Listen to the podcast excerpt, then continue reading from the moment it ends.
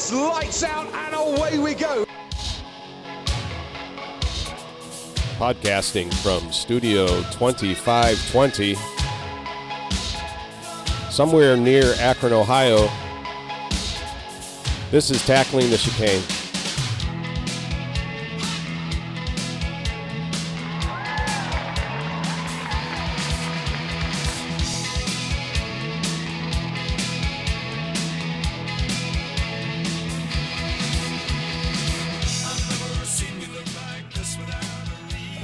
One never gets old.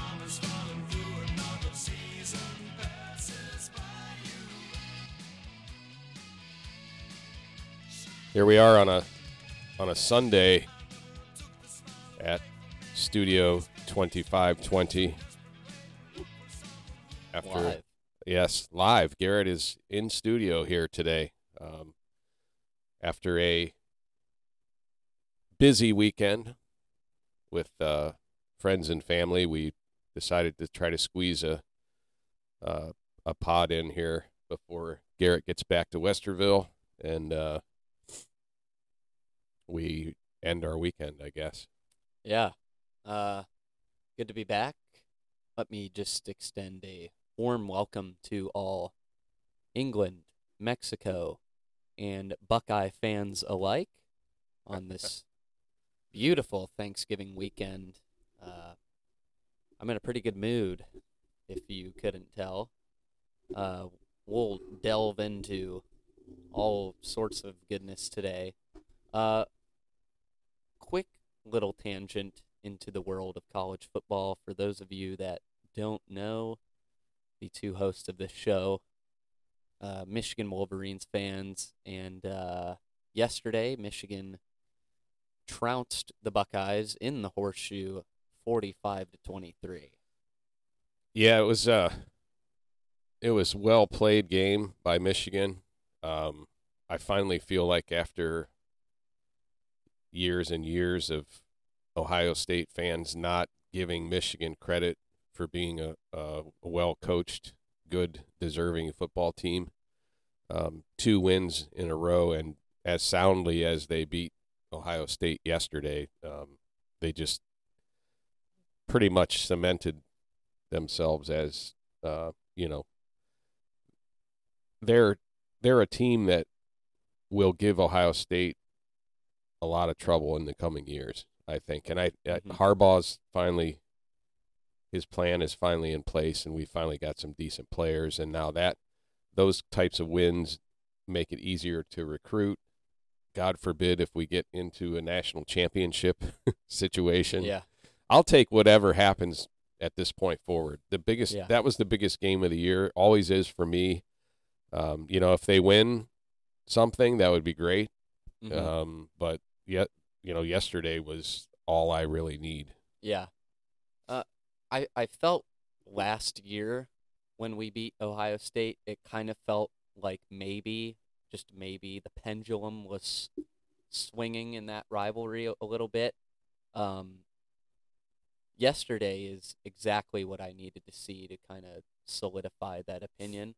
Uh, I think we're in very good shape for the future. And, you know, last year it kind of felt like after beating Ohio State, we were playing with house money. You know, we ended up winning the Big Ten championship, making it to our first college football playoff, obviously getting, you know, pretty soundly beaten by Georgia. But this year, you know, I, I, think there is a, a legitimate a legitimate shot at a national championship. Um, if results hold, you know, Georgia wins and we win um, next Saturday, we would avoid Georgia, which is a big deal in the playoffs. So take it a week at a time. But yeah, I I beating Ohio State is something I haven't experienced too often in my Michigan fandom. Uh, so This is only three for you, right? three that I remember, Right. four that I've technically been alive for. Okay. So yeah, this is uh, this is nice, and this is the first time it's been back to back. So I'm loving it. Yeah. Loving life. Yep. Yesterday was a good day.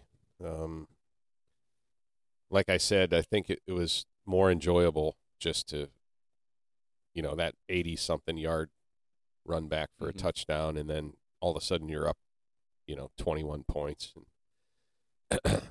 Yeah. The Buckeyes, they, and this happens to any football team. You know, you can tell there was a turning point in that game where they they were done.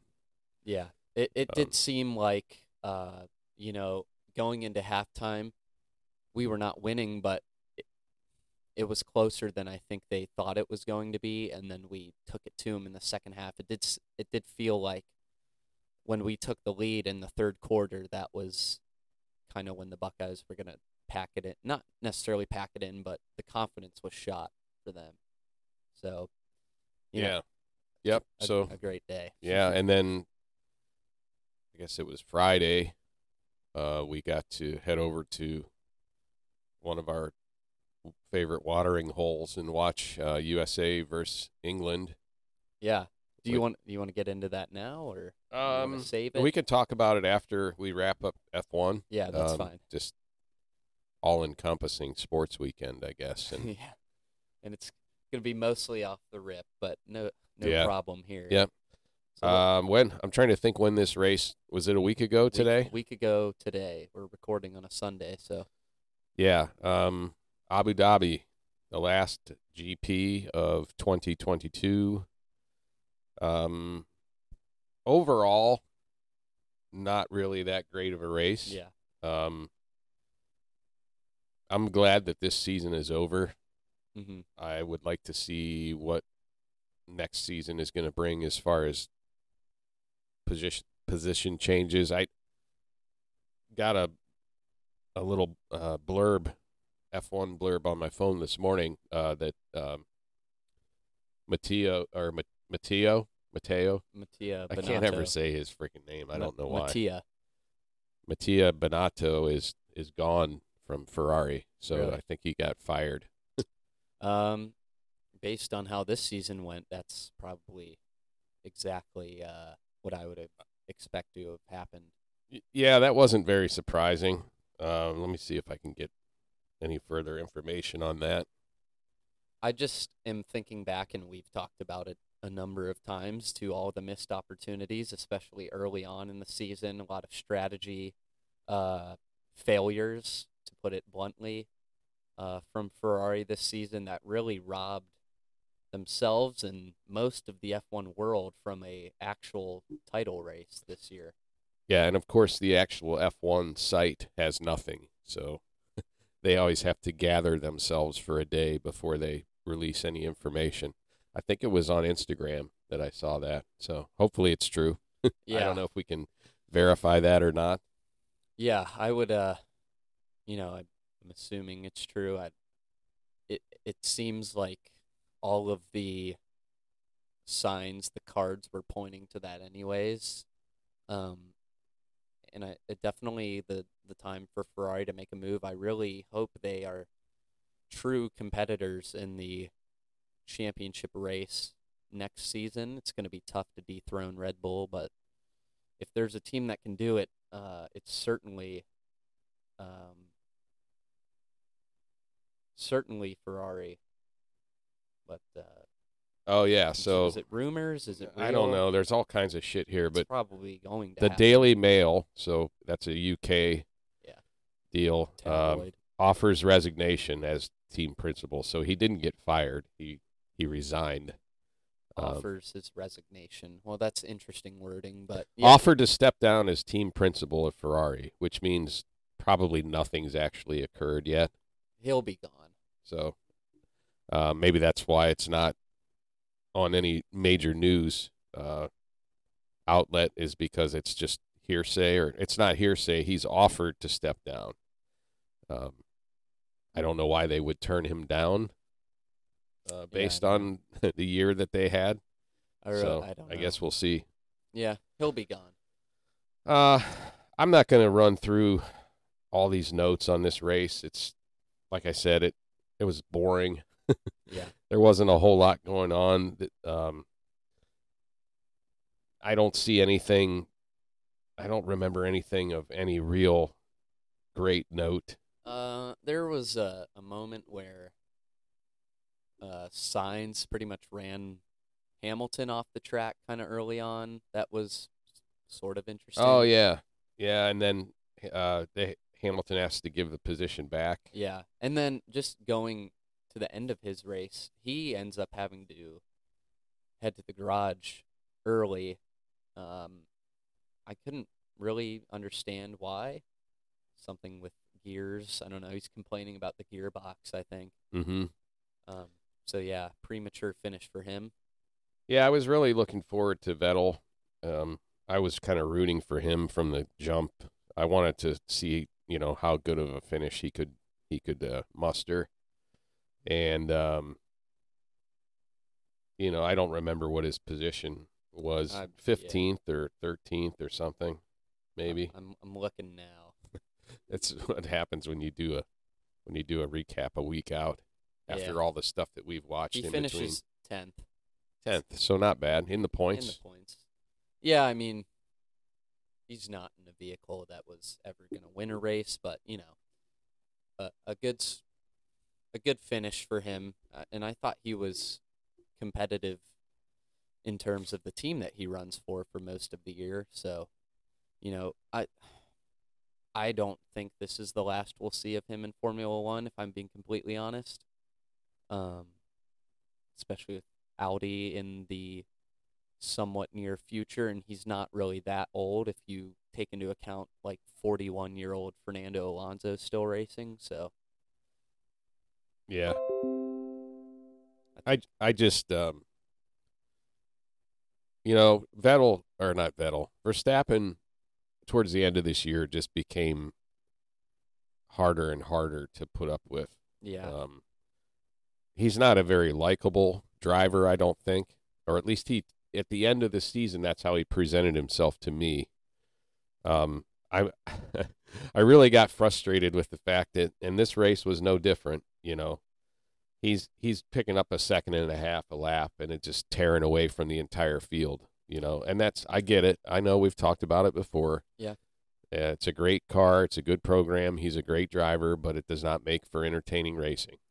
Well, I would just echoing from what I've said, I think in the last episode, there seems to be no desire for him to race for the team of Red Bull at all. And he's proven that all year. I mean, he's had this title wrapped up since September or the end of September. Could could we throw your teammate a couple bones here? Could you I agree a hundred percent. I you know, if you won the championship three races ago and you can't give Perez a chance at a at a first place podium, Mhm. just get behind him. Yeah. That's all you have to do. or hold up a driver or something? I be get, a, be a good teammate and and let the guy get some points first of all. yeah, well, That was a fuckhead move a couple of races ago too, where he wouldn't let him take the position. mhm. Uh, I know the points didn't mathematically end up really mattering, but it was the point. Yeah, it was the, the- principle the of the thing. principle of not letting your teammate pass you just for some bullshit conspiracy theory you have. I just also I get so tired of his radio calls. Yeah. Um, I have one note here about what a pussy he is because he's. They're getting close. They're getting close. They Yeah. weren't getting close. He was eight seconds ahead of the, the quickest Ferrari, and by the end of the race, it was almost double that. Yeah. And he's he's yelling on the radio that they're getting close, and it's Yeah. like, shut the fuck up. Like it matters. Oh, so i- if they beat you, you only have 14 wins to your 15 this season. Yeah, Heaven I just- forbid. Got salty towards the end of the season with him. I'm not a fan. I think I'll. Yeah. I won't be a hater. Uh, I don't have enough energy to do Yeah, that. There's no but sense. I'm not going to root for the guy. No. So You know, I'm I was happy Red Bull took down the evil empire of Mercedes this year, but Verstappen's just not likable. yeah, I'm sure if if we had done this podcast seven years ago, we'd be saying the same thing about Hamilton. Yeah.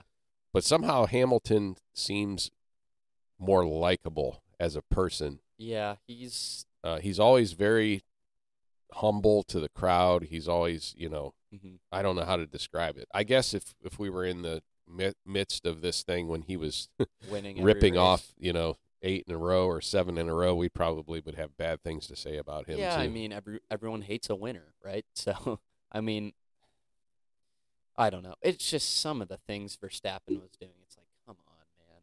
Can you just race for your team for once? But So yeah, Vettel Reds uh, rides off into the sunset, I guess, with 122 podiums in his career, 55 wins, and four championships. That's that's legendary. That's So, a yeah. legendary career.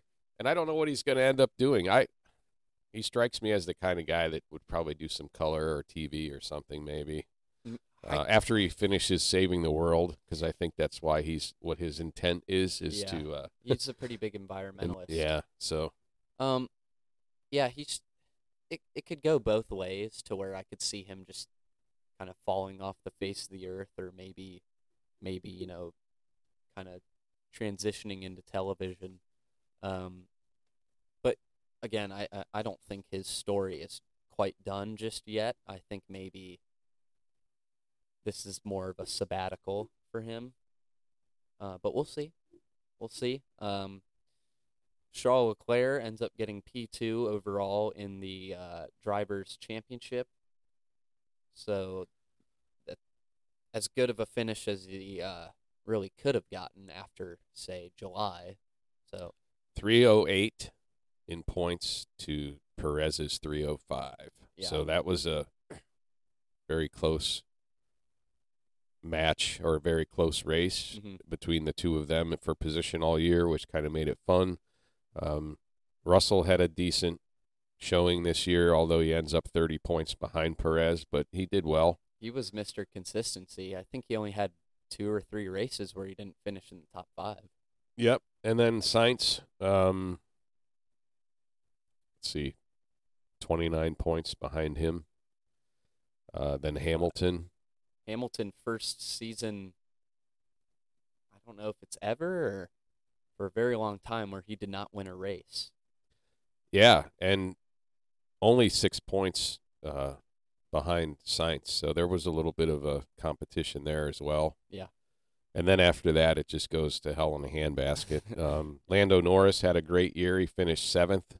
Had that Uh, podium at Australia, if you yeah. remember way back when. it's just so hard to be competitive in the points race when you can't get positions. hmm Um, so I mean, we're talking about 120 some points between Hamilton and Norris, and then after that, it it it just you know falls off even greater. Yeah. Uh, Ocon, Esteban Ocon in eighth. Uh, Al Al uh, Alpine is eight and nine, so they had a great season too. Yeah. they- Considering. they, ended up being more consistent than McLaren, which is what got them um, got them P four in the constructors championship. Is there let me just pose a question to you. Is there a real chance in a competitor taking down Red Bull next year?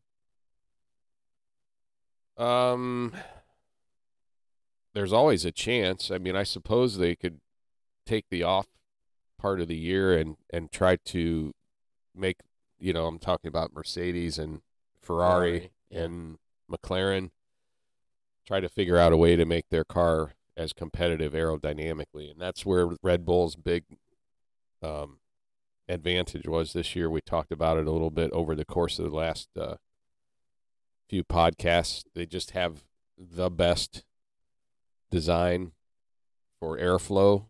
Um, they figured it out. They have the best design suspension, and you see what it what it allows them to do. Mm-hmm.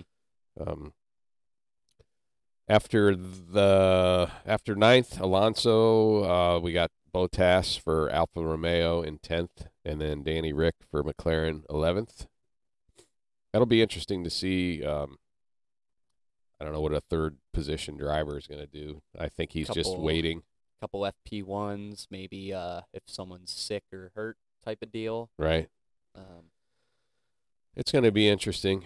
Um, Vettel twelfth, K Mag thirteenth, and then after that, it's you know the usual. the usual suspects that run around uh, in P fifteen through nineteen every week. yeah, and I'm not saying that as a bad thing. Um, it's a tough series and and very complex cars. More than you know, even though I've been into it this year more than I have ever, I still have a hard time understanding the technology and I learned something just about every week that I Mhm. didn't know before. You know how complicated these cars are, and if if you're not a fan of F1, um, or you you don't have any intention of being a fan of F1, at least understand this that there is no more complex machine racing on the planet than Yeah. that car. Mhm. Um, it's so so much different than even Indy Yeah. And Indy's a pretty well, it's fairly com- complex. It not compared to this car. No. I mean, But in fact, Yeah. some people would probably argue that Indy cars are pretty basic technology well, I'm wise. and I don't. You know more than me, but I'm thinking, would a car that runs at say Le Mans, would that be more complex than an Indy car? Am, Um, I, am I Are you talking about uh, like the 24 hour? yeah, like the uh, prototype, the Daytona? Yeah. Um, yes. Um, Or is it? Just that's kinda- probably a little bit more complex than an Indy car, but not as complex as an F1 car. Yeah, I mean, that, and yeah. it depends on what which class like prototype is a class Mhm. and those are like bespoke hand built Yeah. and then there's other subclasses that are sort of stock but not really stock and then it goes closer to stock yeah, all the way down the line but yeah those prototype cars are pretty pretty interesting a lot of aerodynamic and physics going on there too yeah. I don't think systems wise there's anything as complex as an F1 car. No. I. That's that's the top king of the hill When- there. When you factor in the hybrid po- part of these powertrains, the electric motors, the regenerative regen yeah, I'm not even going to try it. the the regeneration of battery power Yeah. uh, through the brakes. Um, you know, I learned also this year that there is very little rear brake on the car. It's actually electrically braked thr- through those motors, Hmm. um, which is interesting. But uh, just yeah, I could I could read on I could read up on F1 cars, and I may do that in the off season because it's just it's incredible technology to me. Yeah. Yeah. Well, you know, I think maybe in the coming weeks we can put more of a uh, a, a bow on the season. I'd like to do maybe some uh, end of season awards or something. But do you have uh, you have something you want to say about F one before we move on? No, I don't think so. Let's let yeah, I would like to do a a show um, or half a show or a segment Yeah. on uh, we'll talk about construct the constructor standings where everybody ended up some surprises there uh, especially in the 4 or 5 position hmm uh, but we can get into that later Yeah. um, other than that no I again it, it was wasn't the greatest race to end the season uh, but looking forward to next year and we'll see um, we'll see with the driver shifts and and uh, new drivers coming in hopefully we'll have um, some good racing to talk about Yeah, Yeah. Well, good good season of F one, all things considered, and hoping for even better next year. seems like it went fast uh, and we didn't mention but this is our 20th This is episode twenty. right 20 20 podcasts for for good or bad um we i certainly have a good time doing them um i know the people who listen seem to enjoy it um but it, it's been a lot of fun Mhm. and um hard to believe that we started this in June. yeah uh was there a rate had we started it right before the first race of the season right No, so we started in June. First race was in March. okay so we missed a missed a few We missed I, our first breakdown. I think might have been, um, I don't know, whatever was after Miami. Yeah, so the, they had about eight races, probably six or eight races in the books before we started. But Yeah, next year full full coverage. But Yeah. all right. Well, uh, we got to talk about the elephant in the room, and that's the FIFA World Cup. yeah, We actually now, I'll kick it off with this because we actually have a question from a listener, and uh, I don't know this person personally, so that was interesting. Um, did it say who it was? it's from user uh, Jally Jolly Jolly I don't know. I'm probably butchering that. But his question is this: Besides Argentina, who lost to Saudi Arabia in the opening game, what is the biggest surprise slash disappointing result of this World Cup for you? So far, Surprise slash disappointment. um, I I wouldn't. I don't have one. No surprises for you. Um, no, not at all. I I don't know these teams well enough, or who's supposed to be better than whom.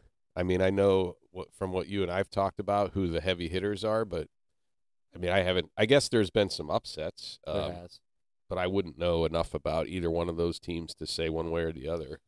Well, okay, so biggest surprise for me, I th- um obviously in he mentioned it, Argentina was a big deal, but uh Japan taking on Germany and winning that one was mildly surprising, although Japan are a good team. Now, however, Japan actually lost this morning to Costa Rica.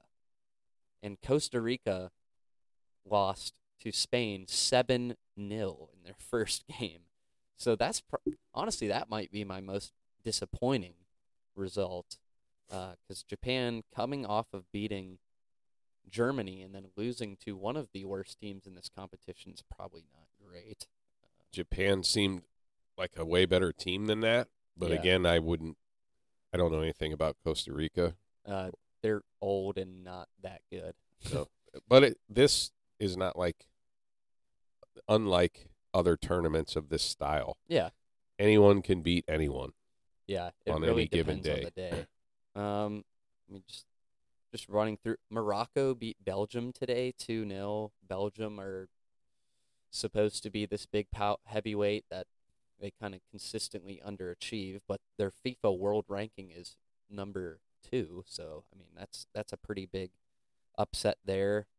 Um, most disappointing, and I kind of said it. Um, and maybe we'll segue into this now that we have witnessed USA against England and how well the US played, I'm a little disappointed we didn't beat Wales. They certainly looked like a little bit different team between the two games, at least from what I know of. Yeah. Uh, I maybe it was a case of it was a wake up call in that first round game. To you cannot in this tournament or this cup, you cannot take your foot off the gas. Mm-hmm. You if you think you're gonna go out and ding a couple of goals and then just Pack it in. pack it in, you're gonna get your ass kicked every time. Yeah. Um, and I noticed that the style of play between the whale, the game against Wales and England was much faster. The pace was quicker. Yeah.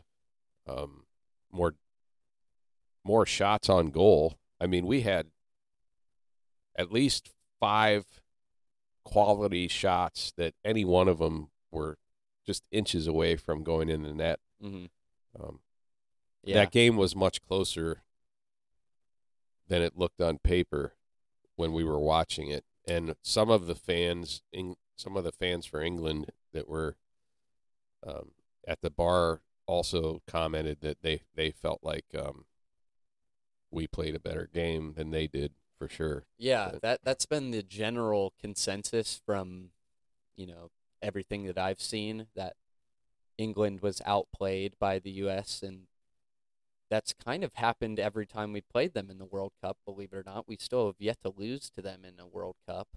Um, I'll just run through some stats from the England USA game. Possession 56% for England to 45% for the United States of America. Uh, 10 total shots for the U.S. compared to England's eight. Um, we had seven corners to their three. We had o- technically only one shot on target, but we had Christian Pulisic uh, has that shot go off the post, and we also have McKennie who had that golden chance that, if you remember, he skies it, unfortunately. Um, and again, you know, the U.S. after two games have two points, and by no means is that a disaster. But sometimes you just can't help feeling, man, we could we could have won both of those games. We Yeah. really could have. Yeah, and it would have been nice to have that type of start, or you know, six points is huge. yeah. I mean, that would we would have been booked into the next round already.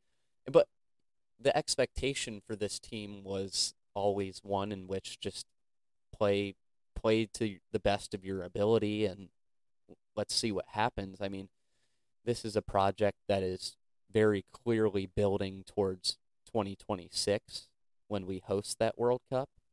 Um, it's the second youngest squad in the World Cup. So clearly this is a team that's focused more on the future. Um, Any reason, or who's the guy you that we were supposed to be watching for who hasn't played yet? Gio Reyna, Any? What is So- your theory behind the is a- fact that this guy hasn't played a minute yet? we've got a we are inches away from a, a full on debacle here. Drive to survive style. Um, so Gio Reyna, probably our most talented player in terms of just pure technical ability, has played a grand total of about 10 minutes this tournament so far. Um, did not feature against Wales, which maybe costed us the game. Instead, Greg Berhalter opts for Jordan Morris, um, who is arguably the worst player on the roster. Um, so that was that was befuddling, and you know people were thinking, okay, why why did that happen, and what was the purpose of that? Maybe it's just Gio Reyna's had some injury trouble. Maybe we're just taking it cautious. Um, but then in the post match post match interview after Wales, of course they asked Gio Reyna uh, what the deal with that was, and he says, "I'm hundred percent fit. I'm ready to go at any time." So that's already a red flag there. Then after the England game, where he features for again ten minutes maybe, um, it starts to come out um, from some pretty reliable sources. Uh, there's a, a guy named Eric Wynalda, who's a former uh, national team player, that said on a uh, Twitter space, which is like a live kind of podcast thing that you can do on Twitter. Uh, he said that uh, Gio is 100% fit, and his dad, Claudio, who also used to play for the men's national team, is really upset with Greg Berhalter that he's not playing at all. And we're th- now it's getting to the point where there might be some personal thing going on Hmm. between the manager and Gio Reyna, Interesting. which is not what you you do not want to have that in the locker room at, in this tournament. Where no. especially now we're going into the game against Iran, which is win or go home. and that is Tuesday. Tuesday, 2 p.m. So it if if we could just put a, aside these personal issues uh, with this team, that would be fantastic. Uh, if you're Greg Berhalter, just just play your best players. It's it's simple, you know. And we're we're going to be going into the Iran game, and Iran are going to sit back and let us attack them for 90 minutes.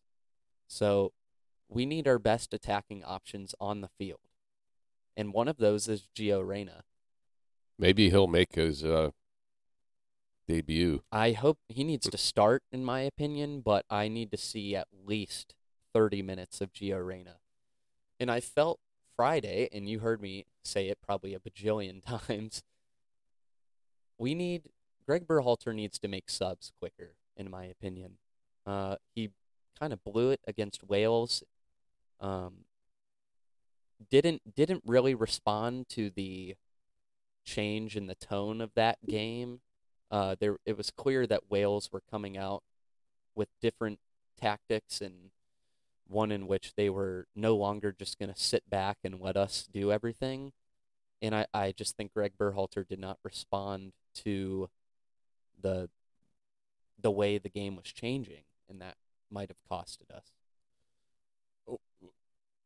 the what little I know about strategy and so forth, uh, I do know when it seems like uh, he's about eight eight minutes or ten minutes late getting the subs in.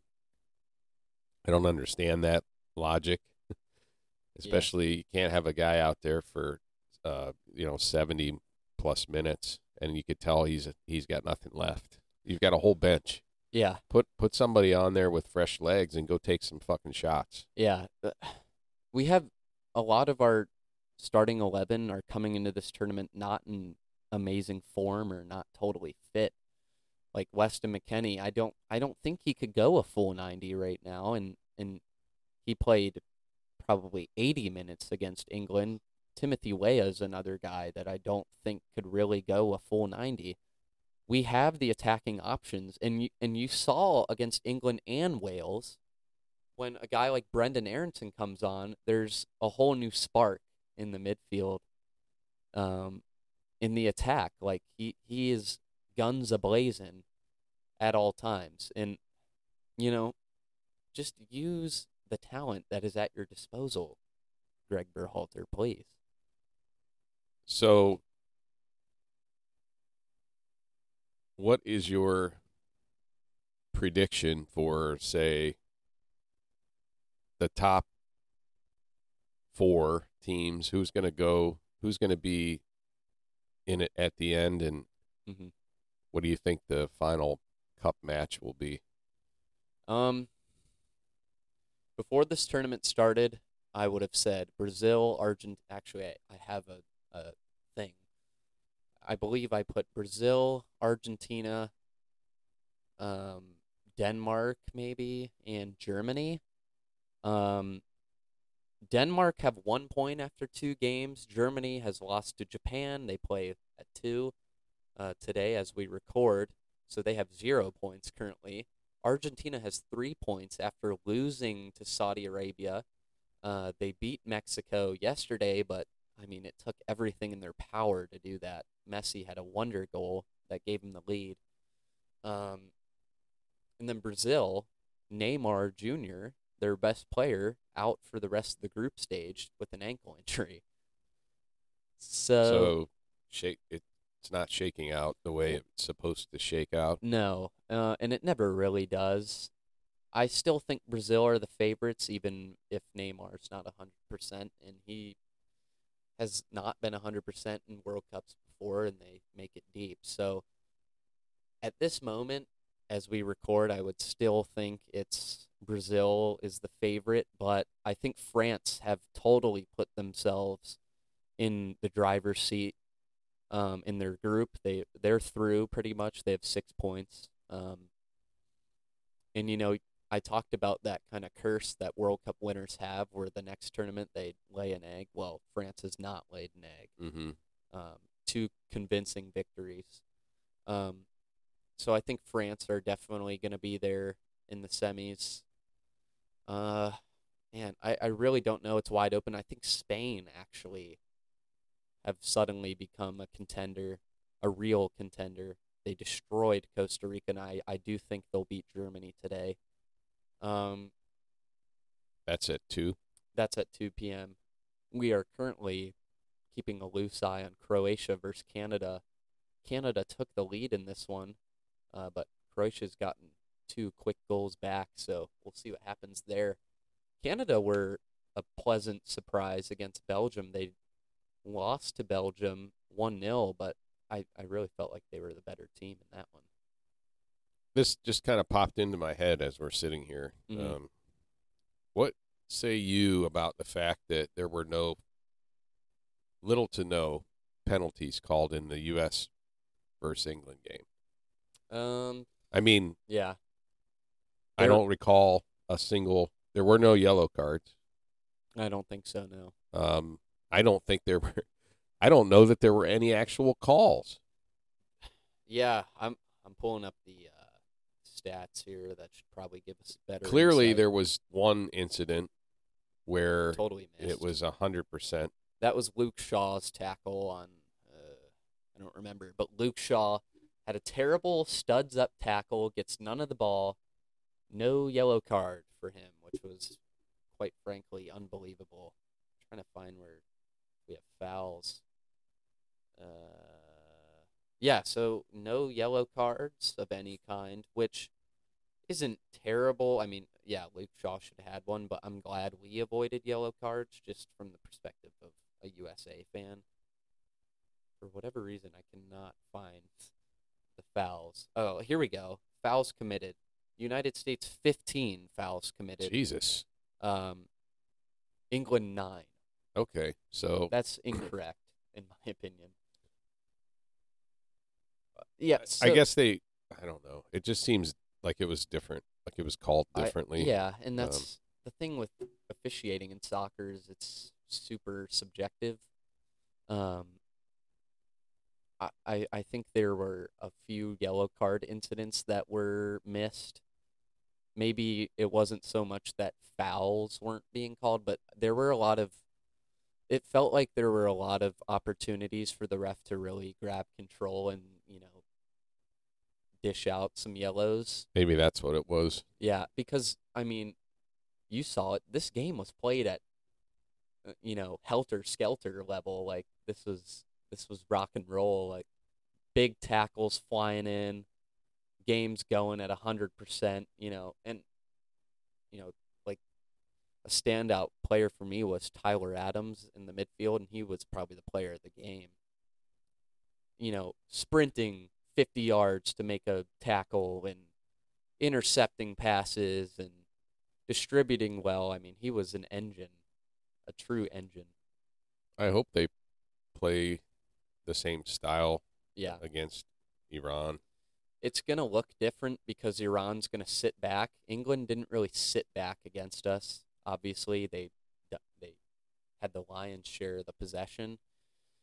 So, we're going to have to do something we haven't done that well and that's break down a low block, which is pretty much when you're in possession and your opponent has every single man behind the ball, which we will probably see for the majority of the game unless we which the best thing that could happen is we take an early lead and it forces Iran to come out of that low block because we play better in the transition anyway um, with with our speedy wingers and whatnot.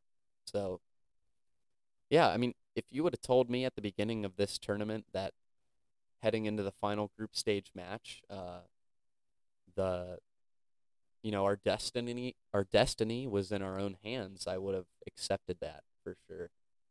Um, you know, I'm I'm disappointed that we didn't beat Wales, but that's tournament football. You know, there's shit happens.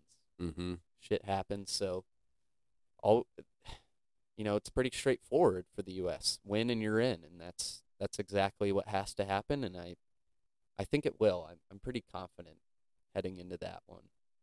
Um, how have you enjoyed the World Cup experience so far? I mean, this is your first time really.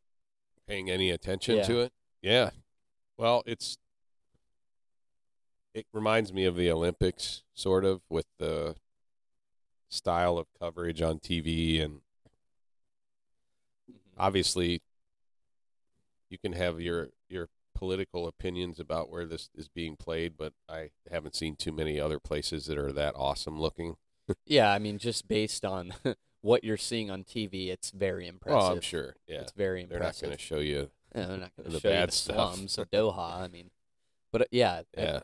Um, it seems a little tiring in the same way that the Olympics are, where it seems to be on all the time. mhm. and that'll taper. The group stage is kind of. It's a good comparison with March Madness. You know, the first round, it's like, Oh, yeah. holy shit! Like Everybody's you can watch basketball for 14 hours a day. right, right. You know, That And makes sense. it'll taper off, you know, and after this group stage, the round of 16 will occur and then you'll get a few days off actually before the quarterfinals start. So, you know, and also as a side note, match day three in the group stage, your group matches are played at the same time. So actually, there will only be, you know, four hours of, of soccer compared to it's like almost ten. So what a match day this was. what a match day match this was! What a match day it was on Friday when we avoided defeat and took the game to the Three Lions. Yeah, that was a lot of fun, and um, still a little bit surprised by the number of people who uh, showed up to watch that game. hmm Um, It was packed to the gills. it was packed. It was packed. We got there over an hour early, cautiously, and it was Black we did. Friday. This place is in the middle of the goddamn Shopping. shopping mall. Yeah. So, uh, I'm glad we got there early because there wasn't a seat in the house by the time the game started. Yeah, yeah, for sure. And it was an awesome atmosphere. I'm glad we got to experience that for sure.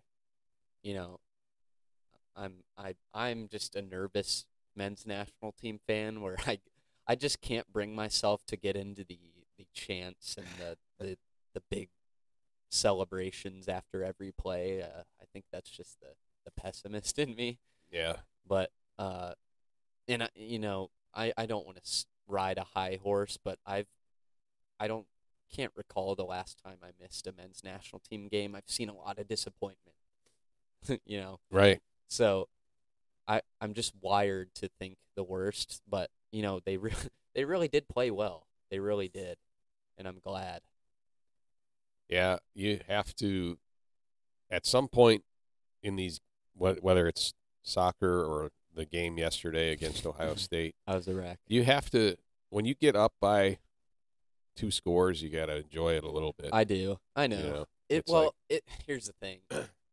Maybe ne- next year I can, if we take a lead in the the game, I can be a little more zen. It's just, you know, I was thinking about this last night. Michigan is four and fourteen in my lifetime against Ohio State. Oh State. yeah, I get it. I get it, but if you take that rivalry back to its inception, yeah, you'll see that these things have a way of yeah. of working themselves out. I know.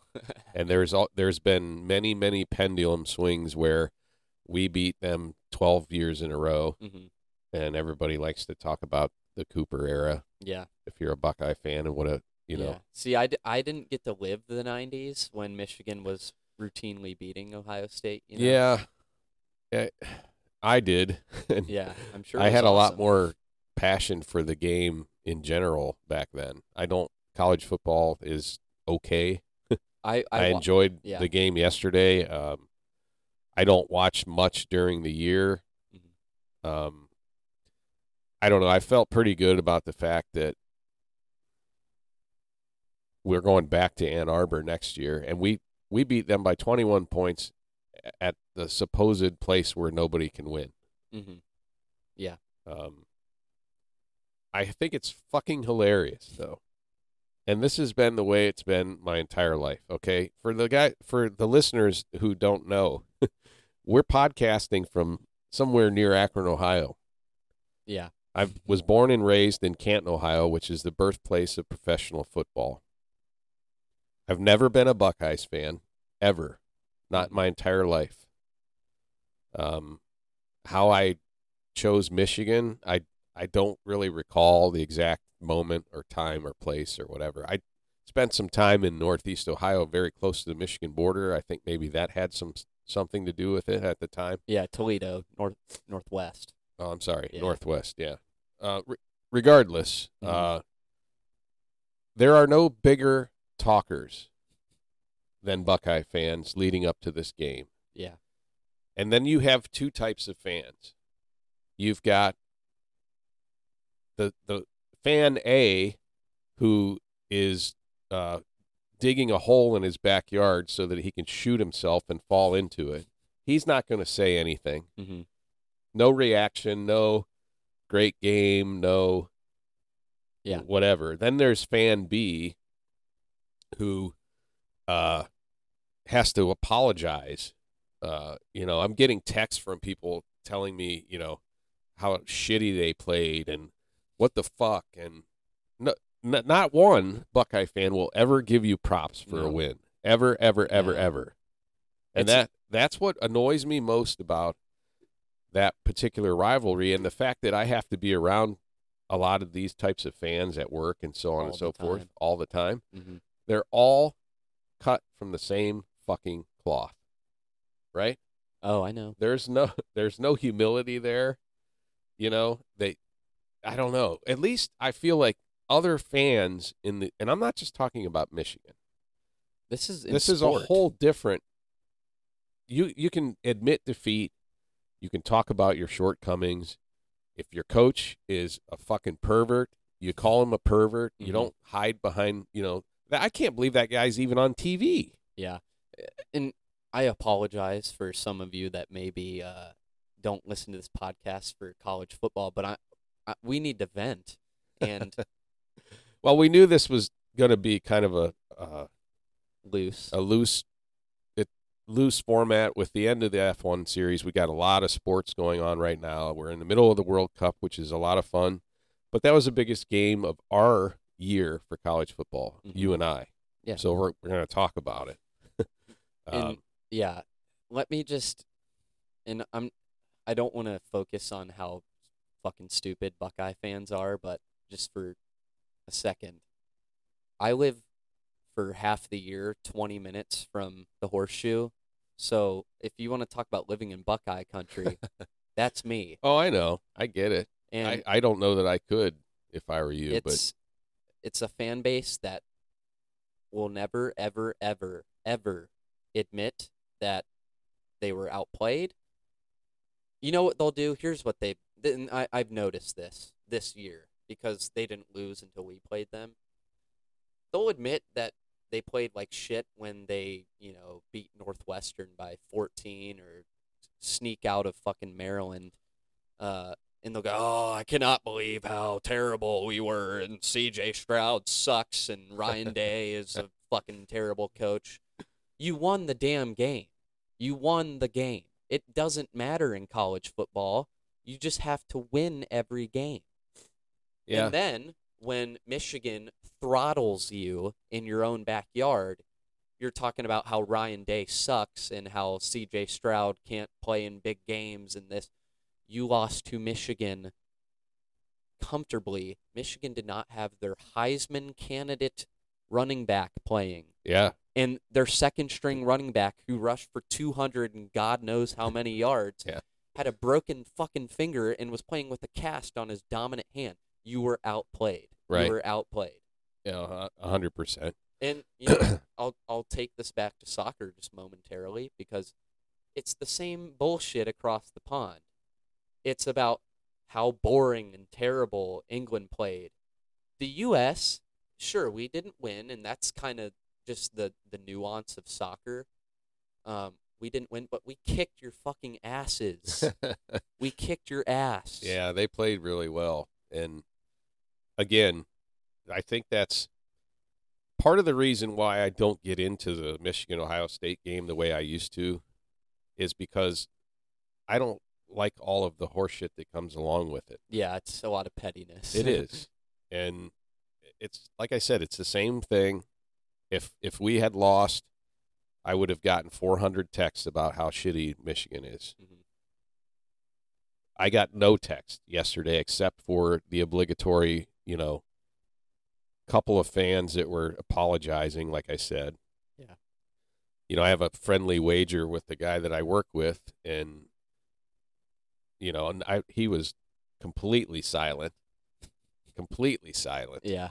and it's like, come on, it's a fu- it's a football game. Yeah. You lost. Yeah. Be a man. You know, it's not the end of the world. Uh, they again, not 30 seconds after the end of that game, I was getting memes. They're going to call for Ryan Day's head. Ryan Day's head. Um, and who knows how that'll turn out? I look, He's lost I like four games right, his entire but that doesn't there. matter to these people. Yeah. You're talking about a fan base who thinks that it's really cool and funny that they don't call Michigan Michigan. Yeah. It's Oh, the God. dumbest thing I've ever heard my entire life. That team up north. Yeah. The worst is the Xing out of the M's. Oh, that's even dumber. Oh, God. It's like, all right, do you guys really have to make yourselves look like such assholes all the time? Yes. Yes, they do. Because they're not self aware. Or if they are, they just don't give a shit. I don't know. Whatever. Well, they got what they deserved yesterday, so Yeah. Uh, Vengeance and I hope, I hope they tumble out of the fucking playoff. playoff you know, too, because this this loss is more destructive mentally to that team. mhm. Um, you know, like you said, no props given all year long. You, we we take shit because you say we didn't beat X X or Y team Oh, by don't even enough get me points, started. right? don't even get me started. And you you know, I don't know you. We what what what what was the game where they said we narrowly escaped? Uh, Uh, well, just- just last week. Illinois. Yeah. Okay. No one cares. It's Right. about winning. Illinois happens to be a very good football team Yeah. that you did not play. Yeah, I don't think they You did not play Illinois this year, Ohio State. Well, look, you got to have something to pick on. All year, well, Michigan's non-conference schedule was one of the weakest in college football. You schedule college football games ten years in advance. Exactly. I And don't give a shit. That that has nothing to do about the the, the schedule for for college football has one percent to do with competitive points yeah, and the championship and has 99% to do with how much motherfucking money can we make. Yeah. Let's be honest. no, that's how it is.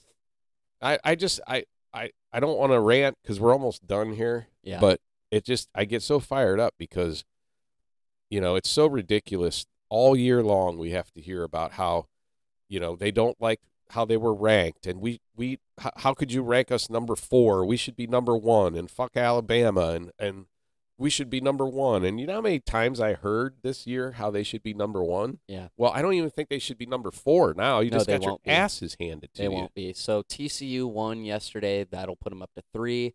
Um, UC TCU won by like 50 points. Yeah, USC beat Notre Dame at Notre Dame. That'll put them at four. Um, the only way they would get in is if one of those teams loses next week, which Well, is that's- not terribly likely to happen. I'm so I'm so happy. I'm a happy Just- camper. Yeah, put that in your pipe and smoke it until next year. I'm a happy camper because not only did Michigan defeat Ohio State, but the Yanks once again took it to the Brits across the pond. Um, let's just beat Iran. Let's Yeah. just beat Iran comfortably. I'm looking know? forward to that game. I'll I'll take some notes on that one. I Mhm. haven't noted any. It's been kind of nice. Sometimes it's fun to watch to soccer without having to write everything down. I knew I wasn't gonna do it for Wales because it was the first time in eight and a half years my country has been in the Yeah. World Cup. I'm taking it in as a fan, but yeah, But I'll I'll I'll watch watch the Iran game because But, we'll yeah. have something to talk about next week. some more nuanced coverage. I hope we uh, we uh, can talk on the podcast about a United States victory over Iran and uh, maybe preview a round of 16 matchup where it gets shit actually gets real, real. So a lot of fun this week, though, for sure. Yeah, Yeah. it's been a good weekend and um, plenty to do, to do and see. So Mhm. I guess with that we're we're close to an hour here. Um, so I'm ready to go if you are. Yeah, not bad for pretty much totally off the dome. So let's take it away. Yeah.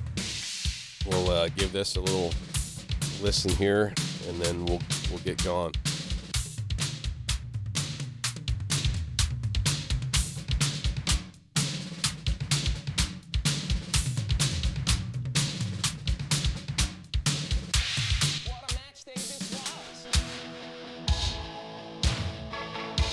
For Studio 2520, Richard Tanaka, Jason Werner, Roger Rob Plotz. Copyright 2022. This is Tackling the Chicane. I'm Bob Lucius. I'm Garrett Lucius. We'll see you guys next time.